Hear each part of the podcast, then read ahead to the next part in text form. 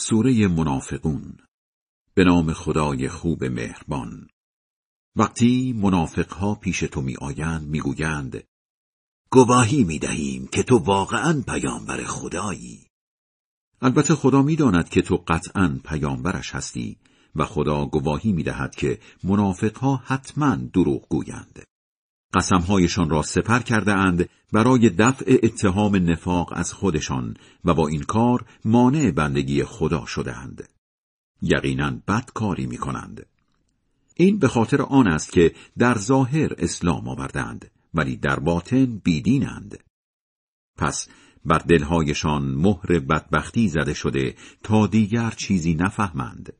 وقتی آنها را می‌بینی از قیافه هایشان خوشت میآید و اگر حرف بزنند جذب حرف زدنشان می‌شوی. ولی در واقع مثل چوبهای بیمصرفی هند که به دیواری تکیه خوردند.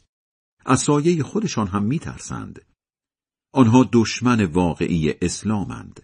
از آنها حذر کن. خدا بکشدشان که چطور از مسیر حق به انحراف کشیده می‌شوند. وقتی به آنها پیشنهاد می شود بیایید تا پیامبر خدا برایتان آمرزش بخواهد سرهایشان را تکان می دهند و می بینیشان که متکبرانه رو برمیگردانند. برای این منافقهای لجوج چه آمرزش بخواهی چه نخواهی فرقی به حالشان نمی کند. خدا هرگز نمی آمرزدشان چون که خدا دست مردم منحرف را نمی گیرد.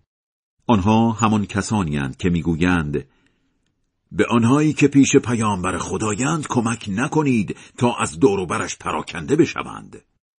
حالان که گنجینه های آسمان ها و زمین مال خداست ولی منافق فهمش را ندارند.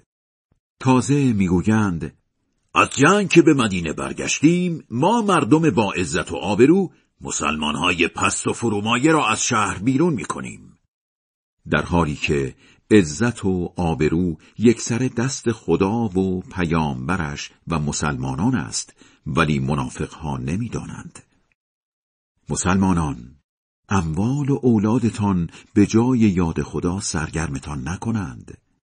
آنهایی که به اموال و اولادشان سرگرم بشوند سرمایه عمرشان را باختند.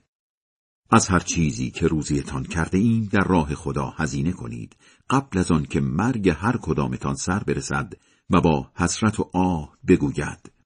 خدایا چرا مرگم را کمی به تأخیر نینداختی تا صدقه بدهم و درست کار بشوم؟